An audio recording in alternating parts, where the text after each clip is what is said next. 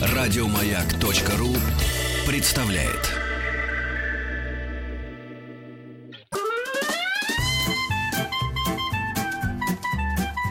Один Вадим.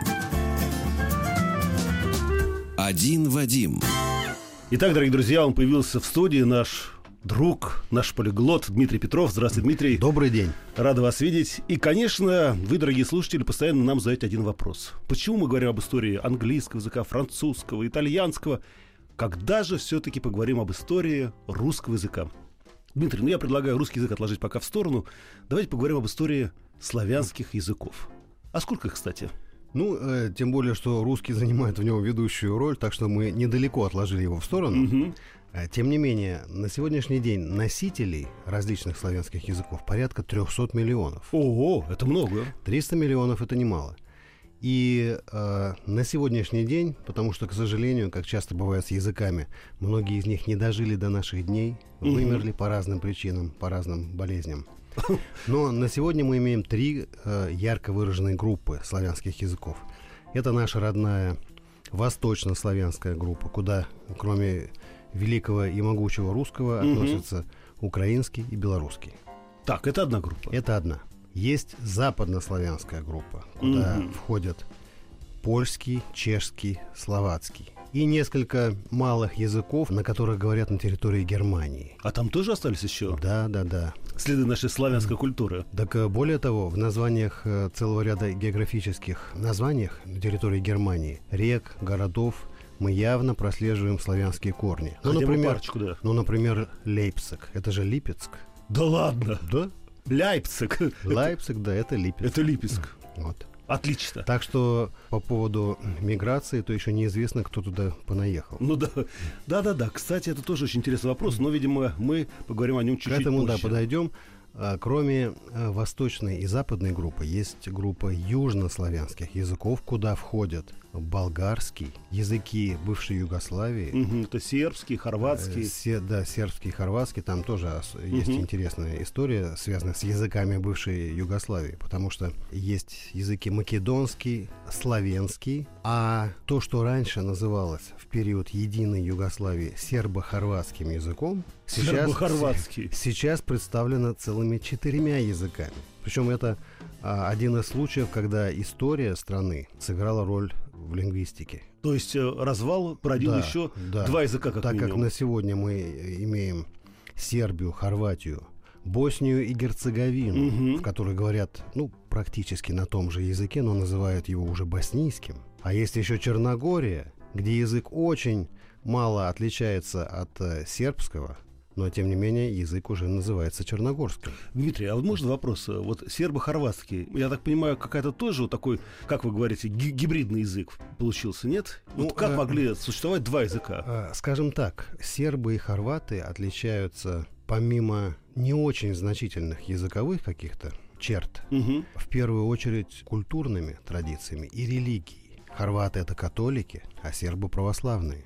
Подождите, а ведь, по-моему, у сербов кириллица, а у хорватов латинский Совершенно верно. шрифт. Да, да, да. О, как интересно. Потому что хорваты попали под большее воздействие католической западноевропейской культуры, а Сербия э, оставалась э, в, в течение всех веков православной страной, несмотря на влияние Османской империи в течение многих веков. Мгм. Но тем не менее они в большей степени сохранили вот такую, ну, можно сказать, славянскую самобытность. Итак, у нас, э, у нашего дуба три ветки. Прежде чем мы начнем изучать, э, как говорится, будем копать корням, скажите мне, а как так произошло? Вот э, вы говорили, Дмитрий, о том, что и французский, и английский, и немецкий язык, по большому счету, это тоже одна группа языков. Но ведь немцы, французов и англичане, там, немцев никогда не поймут. А по большому счету, все-таки мы, братья-славяне, как бы там ни было, ни- наши языки не разнились, мы все-таки, ну, если чуть-чуть, как говорится, напрячь мозг, мы сможем понять и поляков, и хорватов, и сербов. Как так произошло? Ну, можно сказать так, что если э, все другие славянские языки это наши родные братья, Мгм. в хорошем смысле этого слова, то многие европейские языки это наши двоюродные братья. Потому что и германские языки, и романские языки, и славянские и целый ряд других, это все группы единой семьи, единой семьи индоевропейских языков. Но почему вот мы, как говорится, даже двоюродные братья понимаем друг друга, а французы и англичане не понимают друг друга, если они знают, например. Да, потому что э, вот это единство, общеевропейское единство распалось э, в первом тысячелетии до нашей эры. Сначала отпали языки романской группы, Мгм.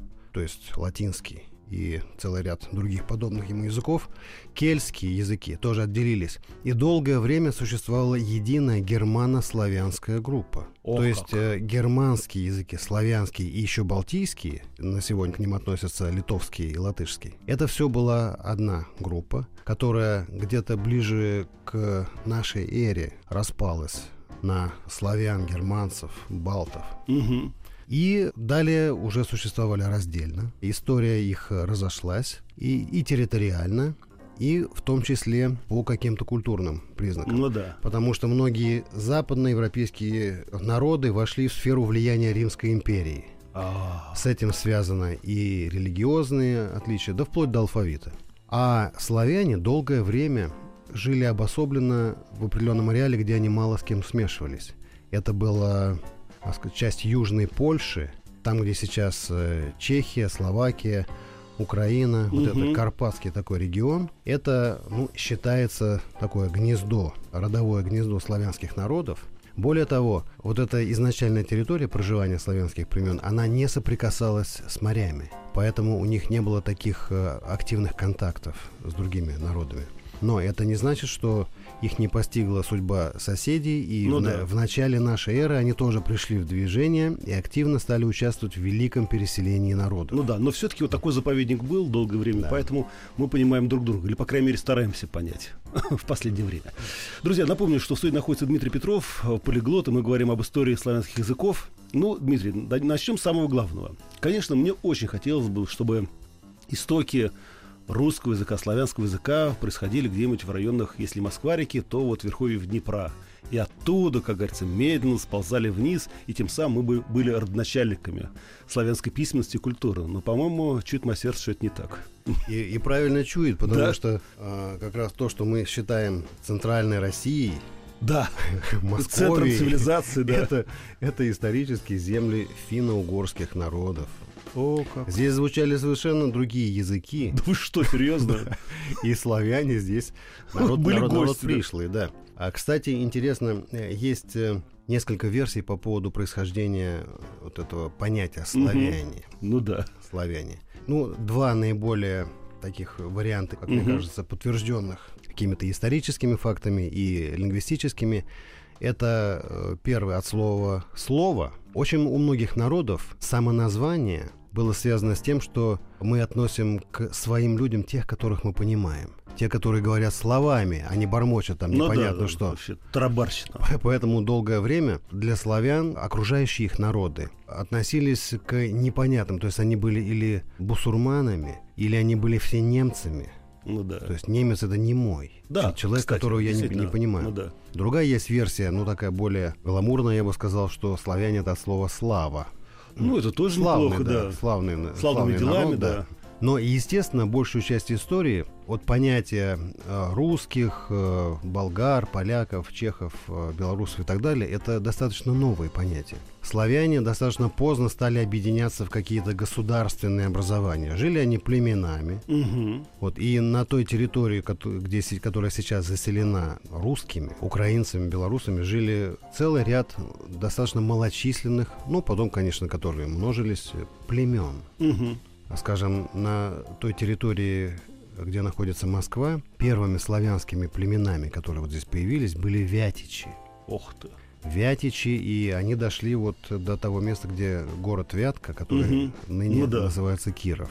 Там бы- были, правда, моменты, когда его хотели переименовать, но, по-моему, Ну что-то, да, не сложилось, да. да. Вот это распространение племени Вятичей. Нем западнее было, так сказать, ареалом территории проживания племени Кривичей. И вот Господи. интересно, что народы, которые знают друг друга достаточно долго, э, по историческим масштабам, названия сохраняются те, которые были еще в период межплеменной такой раздробленности. Например, на латышском языке русский, русский как Мгм. будет, На латышском? Не помню. кривс. Что, кривые, что Потому, ли? нет, потому что они, они были знакомы только с племенем Кривичей, А, которые вот граничили с территорией э, расселения Мгм. балтийских племен. Кривс. А, скажем, на финском языке русские не знаю. Венялайн.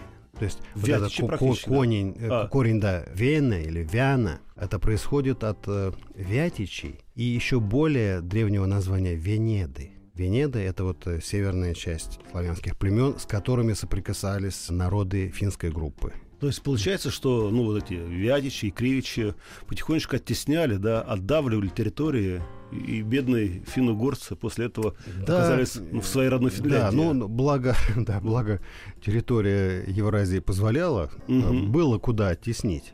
Если Европа, мы видим, она достаточно ограничена либо э, морскими побережьями, либо горными цепями, поэтому постоянно вот Да-да-да-да-да. эти вот э, мелкие феодальные владения между собой э, толкались, Альпы, бу- тут буквально да. толкались локтями. Вот огромное пространство Евразии позволяло народам без особых там мировых войн теснить друг друга, Мгм. занимать чужие территории, потому что тем, кого они вытесняли, было куда уйти. Да, было куда отступить. Друзья, нам тоже есть куда отступить, но не время сдаваться.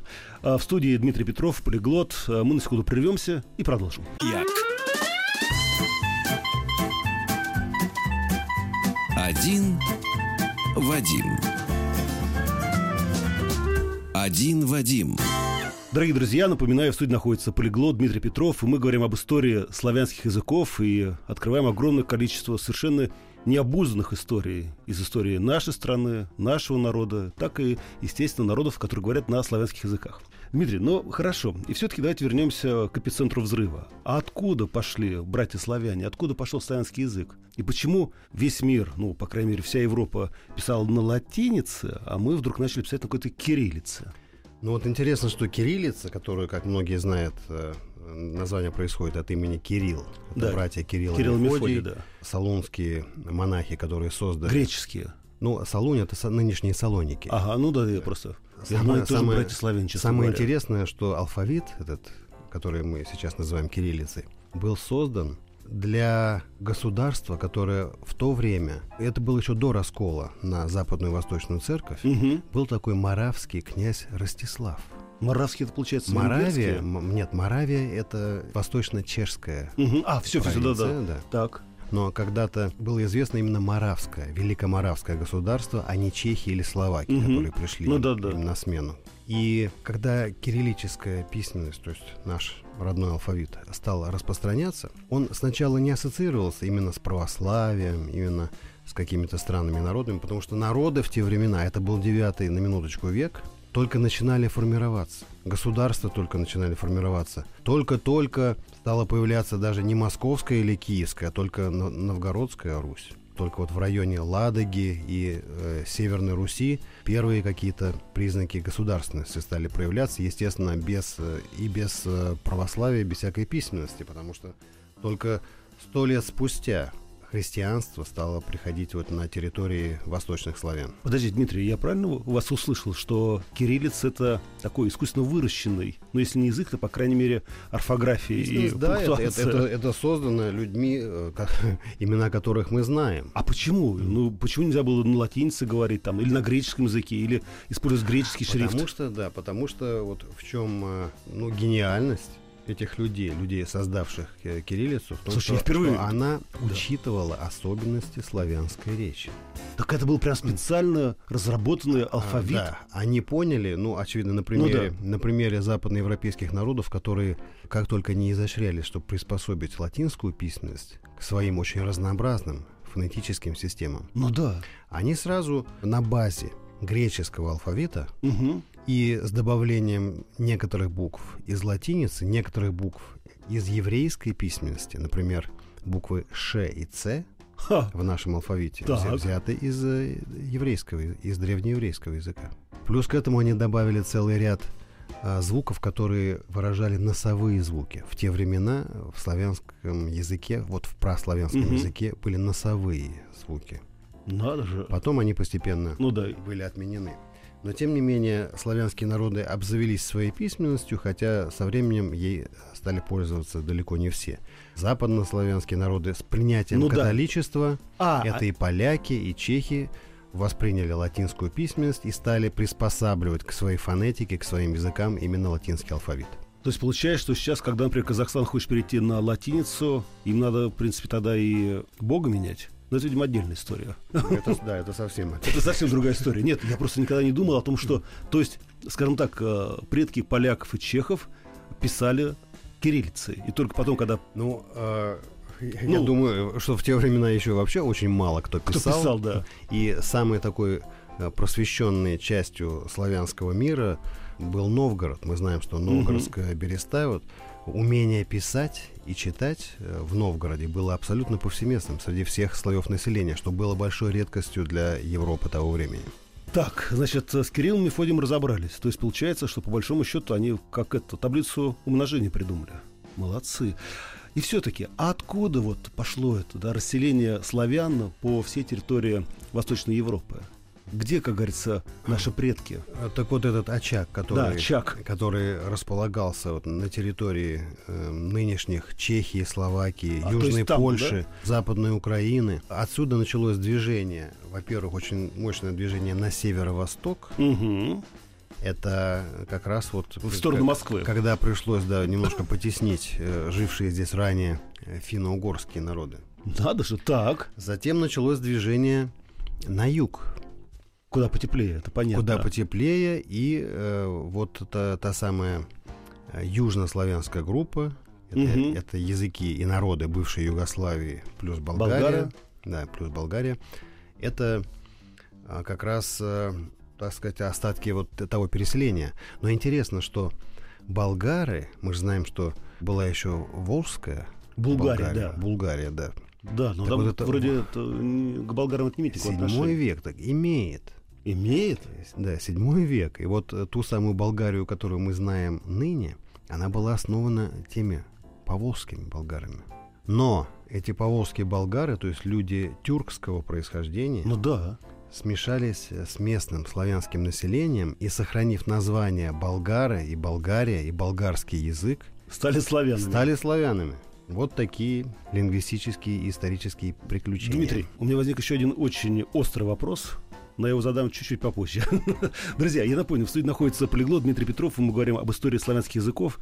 Если есть вопросы, милости просим, пишите. СМС-портал 5533. Все сообщения сейчас слово «Маяк» и WhatsApp, и Viber, плюс 7 967 103 5533.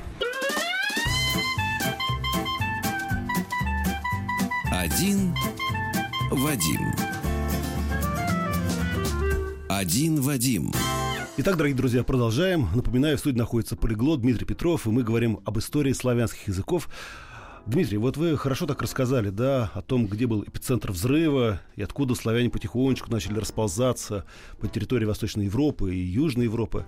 А скажите, а вот Албания, почему они не братья-славяне? Албанцы представляют еще более раннее население, Да вы что? которое жило на территории, которую они сейчас занимают, еще Мгм. до прихода и славян, и даже римлян. Албанцы нынешние родственные иллирийским народам. Например, был такой народ Даки, была такая Даки. страна Дакия, Да. которая была, располагалась на территории нынешней Румынии. Но румынский язык — это ветвь Это- это романский, да. латинского. Да. Да. А ранее эта территория, в общем-то, там звучала фракийская, дакская, иллирийская речь, от которой вот на сегодняшний день мы имеем только албанцев. Подожди, то есть у них вообще отдельный язык? Это совершенно отдельный язык. Он тоже индоевропейский, но к, к этой группе относится только албанский язык. Ничего есть себе. Некоторые группы языковые состоят из одного сказать, языка. О, молодцы. Вот Но вот. это совсем другая история. Как-нибудь мы вернемся к албанцам. Давайте остановимся на нас, братьях славян. То есть я понимаю, что мы, значит, двигались в разных направлениях, разновекторно, на юг и на север, а центр это была, значит, э, Моравия. В данном случае это западные области, там, южные э, да, области Чехии. Хорошо. А как вдруг, да, ну я понимаю, что такой провокационный вопрос, а кто является праотцом восточнославянских языков? Русский, белорусский или украинский? Вот кто, как говорится, от кого пошел? Там инте- интересно, э, прежде всего, вот э, обозначим момент, связанный скорее с религией, с принятием религии. О религии восточных славян стало православие. Угу. религией западных славян стало католичество. Поэтому богослужение, литургии в западнославянских языках в Чехии, Польше, Словакии Ну да. велось на латинском языке. И благодаря этому славянские языки западные э, группы, Мгм. они законсервировались, они остались более архаичными. В восточной славянской группе богослужение велось на национальном языке, ну, на старой форме, на архаической форме, Вот это сейчас как называют церковно-славянский язык. церковно-славянский язык. Причем э, он стал формироваться в нескольких центрах, потому что не было единого государства, не, не было Ну да. Ро- России, не было Руси. Москве же была вообще просто там Да. одна из провинций Да, не будем забывать. Тартарии. Это был, да, один из э, улусов Золотой Орды, в то время как э, значительная территория нынешней Украины и Белоруссии входила в Великое... э, Литовское. Лито, да, это было, ну, называлось Литвой, Ну да. но фактически литовцы, вот в нынешнем понимании литовцев, составляли незначительную часть населения, а основным языком был древнерусский.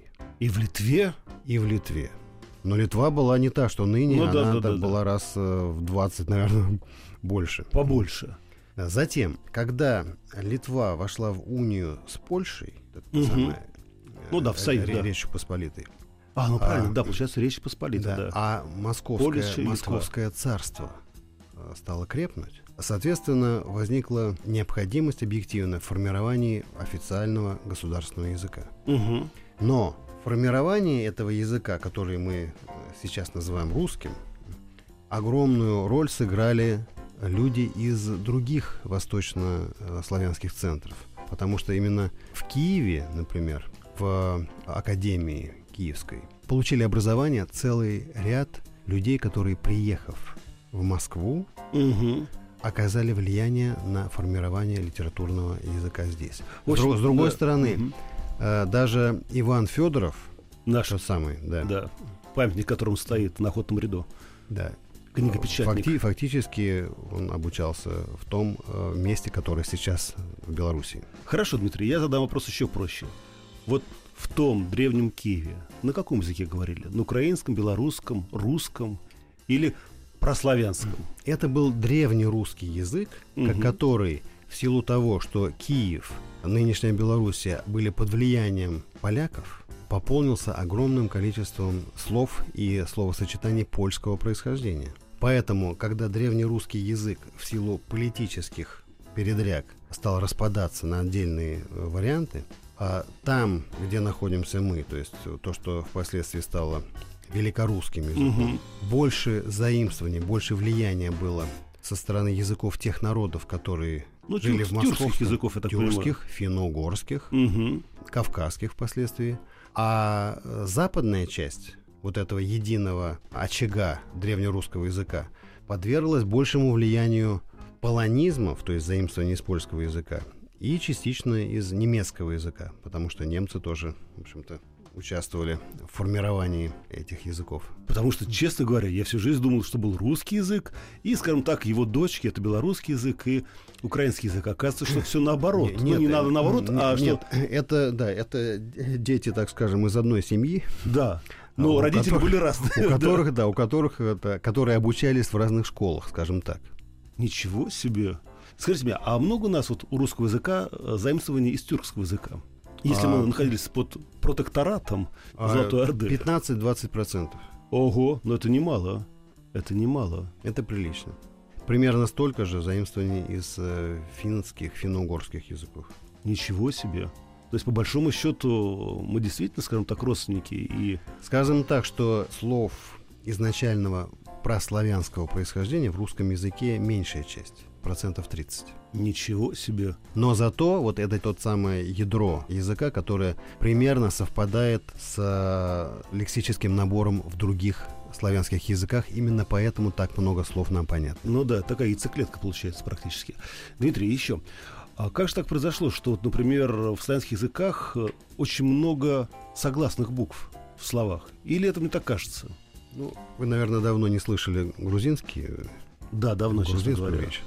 К сожалению. А может Там- быть, так получилось, да. Там с согласными все в порядке. То есть есть языки, в которых их еще больше. Еще больше. Но надо сказать такую интересную деталь, что а, вот обычно русский язык считается, и справедливо считается достаточно трудным. Ну да. Но надо сказать, что среди э, прочих славянских языков он относится к самым легким. Да вы что, серьезно? Да. Несколько примеров. Допустим, у нас формы прошедшего времени не спрягаются. Мгм. Я пришел, Ну да. ты пришел, он Он пришел. пришел, да. Во всех других западных славянских языках я пришел, ты пришел, и он пришел. Это будут разные формы. Да. И, допустим, в чешском языке есть вспомогательный глагол быть, как э, ну, мы знаем это Мгм. по английскому языку, по Ну да. другим европейским. То есть, допустим, я пришел, это будет я сам пришел, а ты пришел, ты си пришел. Ага. А в польском языке меняется окончание прошедшего времени, тоже в зависимости от лица. Допустим, читал, да, я Мгм. читал. По-русски я читал, ты читал. А по-польски я читауем, ты читауешь. Ну, И это не единственные сложности, так что а кстати, вот если говорить о разнице наших языков, например, да, славянских и романских языков, ну, мы все знаем, изучали французский, английский, немецкий, у них есть, например, там простое прошедшее время, да, или как там сложно прошедшее время, сейчас я уже не помню, а у нас только есть настоящее, прошлое и будущее. Да, у нас, правда, есть понятие вида совершенно несовершенно. А, да, да, да, это да, это есть. Но, конечно, количество форм э, глагольных в романских языках ну, беспредельно больше, чем в славянских и даже А с чем это связано? Это просто ну, так получилось, или в этом есть какой-то тоже сакральный смысл? А, ну, как мы знаем, они все ведут происхождение от латыни, а латинский язык был уже очень э, хорошо разработанным литературным языком, в то время как и германский, и славянский находились еще, так сказать, Таком зачаточном в зачаточном состоянии, да. И возвращаясь к церковно-славянскому языку, а службы во всех храмах, скажем так, православных храмах ведутся на этом языке? И в Черногории, и в Болгарии, Да, и... э, с некоторыми особенностями, но в принципе церковно-славянский язык, священное писание, богослужебные тексты, они абсолютно взаимопонятными. Взаимопонятны между э, священниками всех этих стран, поэтому, скажем, семинаристы из э, Сербии обучаются, могут обучаться в российских духов- Семин- да. духовных семинариях и наоборот.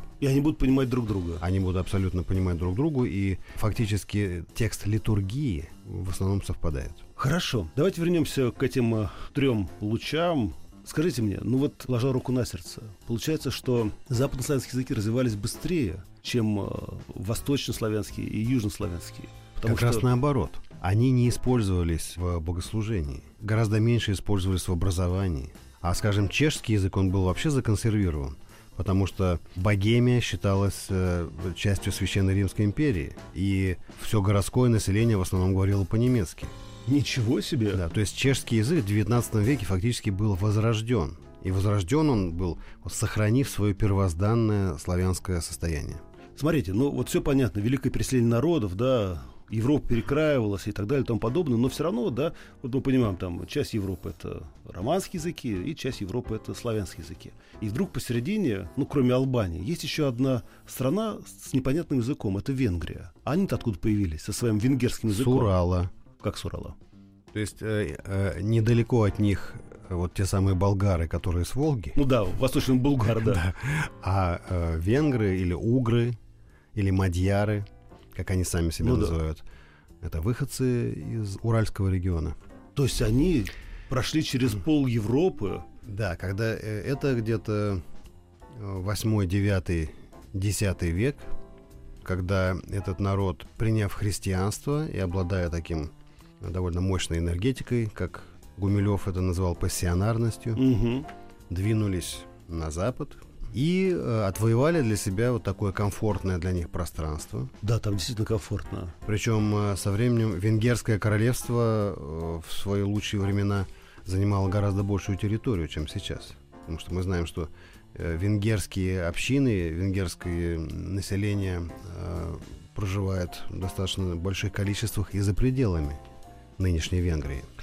Друзья, э, напомню, в студии находится Дмитрий Петров. Мы говорим о истории славянских языков. А на самом деле мы говорим об истории мира. И, честно говоря, для меня некоторые ваши пассажи совершенно удивительные. Мы сейчас прервемся и продолжим.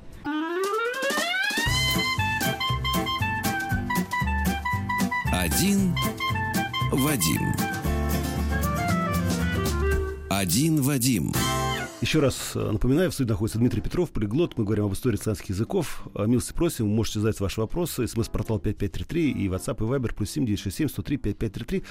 Дмитрий, ну хорошо. Я понимаю, что это неприлично сравнивать, да, например, э, насколько богаты, интересны восточнославянские языки, южнославянские языки или, например, западнославянские языки. И все-таки вот тот культурный контекст, который несет каждый язык, есть разница между ними? Конечно, есть разница, и приходится учитывать и исторический контекст, и культурный, потому что каждый из этих народов испытывал воздействие совершенно разных народов. То есть все это были славяне, но на одних больше повлияли немцы, на других татары, на третьих турки. Угу. Это все э, сказывалось, да, в общем-то, и продолжает сказываться до сих пор. Никуда от истории не денешься. Но интересно, что при этом основные какие-то понятия, то самое лексическое ядро, которое единое для всех славянских языков и народов, оно под воздействием разных исторических контекстов трансформировалось в разные понятия. Ну вот э, мы знаем, что есть очень похожие слова, которые имеют совершенно разное иногда до противоположного значения в разных языках. Ну да. Ну, например, мы знаем слово «родина», да, по-русски. По-чешски «родина» — это семья. Да. Или «урода» По-польски да. это красота. Да, а позор это внимание. Да, по, да позор, позор это да. внимание. Скажите мне, пожалуйста, Дмитрий, я понимаю, что вам можно задать любые вопросы, а вот Византии, которой сейчас нет уже давным-давно на карте, а там на каком языке говорили? На греческом? Или тоже? Да, официальным языком э, был греческий, потому что изначально Византия это восточная часть единой Римской империи. Угу. Когда Римская ну, да, империя да. разделилась на западную и восточную. В западной остался латинский, как официальный и основной разговорный. В восточной части Римской империи греческий был и официальным, и основным а, языком общеимперской коммуникации. Но носителей греческого языка как родного в Византии было тоже меньшинство. Все-таки кровь дает о себе знать. Да, потому, потому что там были, конечно, носители и семитских языков. Туда входил изначально Египет, и Сирия, и Турция и славянские земли. То есть ну да, такой коктейль. Юда, вот те самые южные славяне, они в какой-то период истории входили в состав Византийской империи. И еще, Дмитрий, я понимаю, что это будет такой долгий разговор, и мы, видимо, нам придется возвращаться к истории славянского языка еще много-много раз, потому что хочется узнать и когда появился литературный и русский язык, ну, скажем так, э, и чешский, то же самое, и болгарский, и украинский, и белорусский. А скажите, а не было такого желания, вот, ну, когда бы то ни было, все-таки привести все славянские языки к одному знаменателю? Или это была такая утопическая история? Было такое направление панславизм. О. Ну, в принципе, во многих культурах, во многих цивилизациях время от времени предпринимаются попытки всех объединить. Угу. Пантюркизм, пангерманизм, был и панславизм. Это направление существовало в XIX веке, которое стремилось вот найти как раз общее, что объединяет все славянские народы, а что объединяло, конечно, язык. Угу. В общем-то, кроме языка мало что другое их ну, объединяло. Да.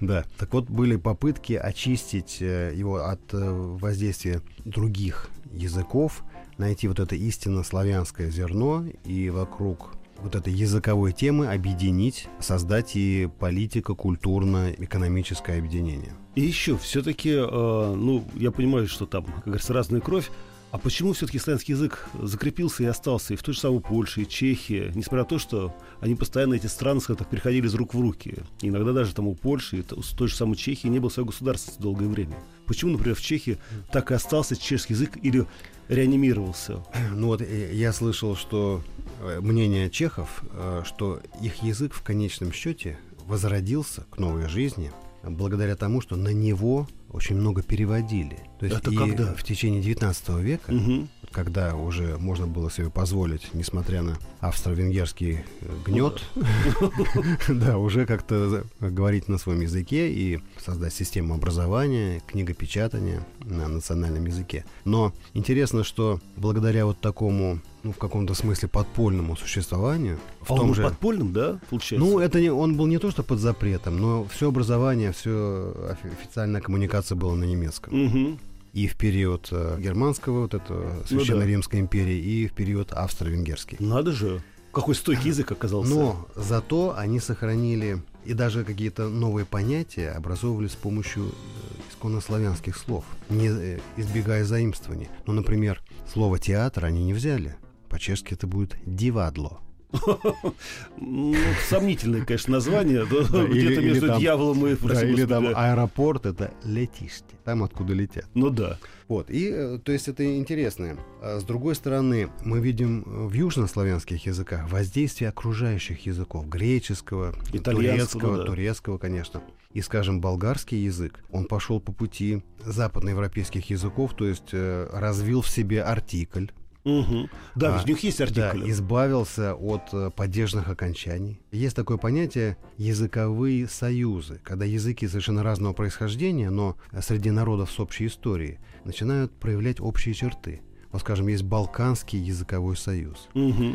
И такие языки, как греческий, болгарский, албанский, румынский, а у них какие-то общие грамматические, идиоматические структуры образуются, несмотря на то, что они относятся к совершенно разным группам. То есть такие языки, прости господи, ну, в общем, такие и нашим, и вашим. Дмитрий, спасибо большое, что вы пришли. Друзья, мы прощаемся с Дмитрием, а я прощаюсь с вами. До следующей недели. Всего доброго, хорошего настроения и пока.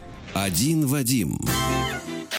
Еще больше подкастов на радиомаяк.ру